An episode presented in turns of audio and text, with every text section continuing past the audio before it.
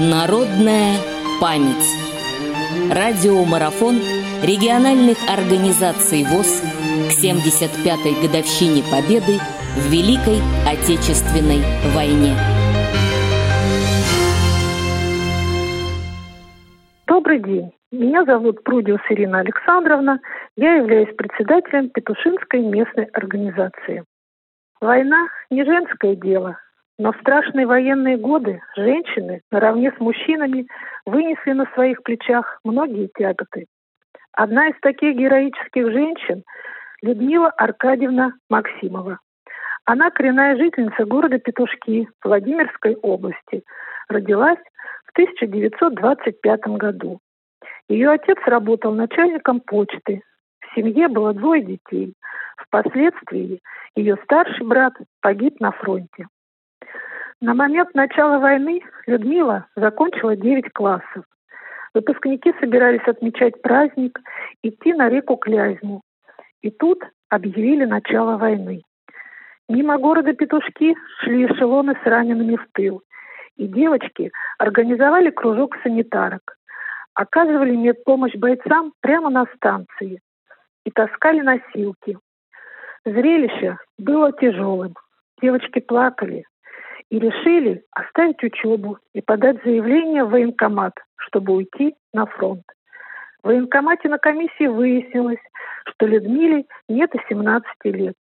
По ее просьбе ей поставили 24 год рождения и отправили в действующую армию, в 92-й отдельный Аршанский полк связи 31-й армии 3-го Белорусского фронта. С самолетов и эшелонов скидывали мешки с пакетами, а девушки должны были разносить их командирам дивизий и батальонов на передовой, разыскивая их по блиндажам и окопам. Среди почты были пакеты серии «Г», как самые срочные донесения, в которых содержались приказы о наступлении или передвижении войск. Доставить их было нужно немедленно.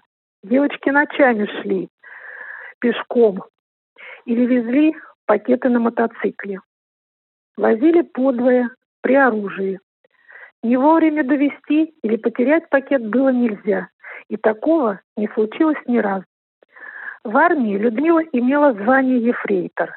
Она участвовала в боях за освобождение Белоруссии, Польши, Чехословакии. Победу встретила в Германии, в городе Ливенберг. Девушки сидели за столом, слушали по приемнику музыку, когда объявили победу. Людмила Аркадьевна вспоминала. У каждой связистки был автомат Калашникова с патронтажем. Девчонки, узнав о победе, выбежали из палатки и начали от радости стрелять из автомата вверх, пока всю катушку не израсходовали. Когда война закончилась, Людмила еще продолжала службу, налаживая мирную жизнь в Ливенберге. Она вспоминала, что солдаты жалели гражданское население Германии. К русской полевой кухне каждый день приезжал немецкий мальчик на самокате. Ему наливали полную емкость щей, которую он отвозил голодным людям. Демобилизовалась Людмила Аркадьевна только в августе 45 -го года. За боевые заслуги в годы войны она была награждена орденом Отечественной войны второй степени, медалями за боевые заслуги, за взятие Кёнигсберга, за отвагу, за освобождение Праги, за победу над Германией в Великой Отечественной войне 41-45 годов.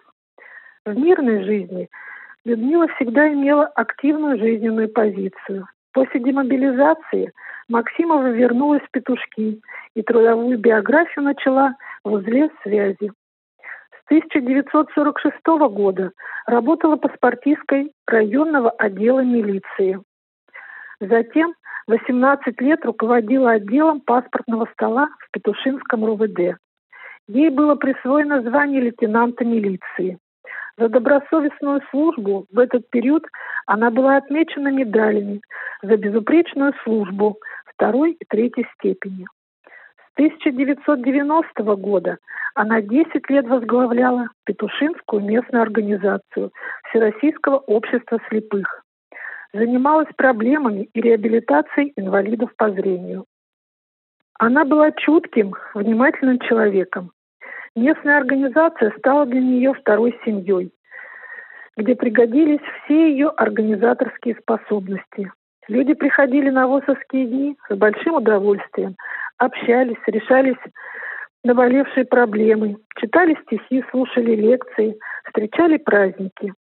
В конце 2019-го, на 95-м году жизни, Людмила Аркадьевна ушла из жизни. Члены нашей местной организации любят и помнят ее. Завершить рассказ о Людмиле Аркадьевне хочется ее стихотворением «Исповедь старого солдата», написанным ею в 2007 году. Небольшой городок, но как сердцу он дорог. Здесь мой дом, вся родня, все друзья. Босоногое детство стоит у порога. Не могу не гордиться, где выросла я. На свободе мы в детстве беспечно гуляли, пропадали в цветущих лугах целый день. Женихов на цветах, на ромашках гадали.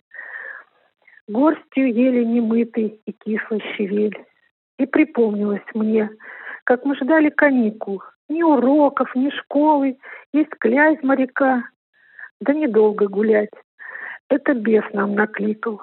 Началась мировая вторая война. Мы, девчонки, неполных семнадцать нам было. Бросив школу, уроки, забыв про весну, про цветы, беззаботную жизнь позабыли. Проявили геройство, ушли на войну. И на девичьи плечи надели шинели. Где-то рядом стреляли, взрывался снаряд. Мы от страха к лицу прижимали ладони. Огорчались, что нам не вернуться назад. Ты мужайся, солдат. Мы присягу давали, и обратной дороги назад уже нет. Под огнем, под обстрелом приказ выполняли, командиру вручая секретный пакет — Служили честно, как положено солдату. Нередко смерть волочилась по пятам. Четыре года мы победы приближали дату. Теперь и внуки позавидовали к нам. А домой возвращались.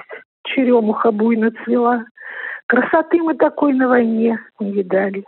Огорчались.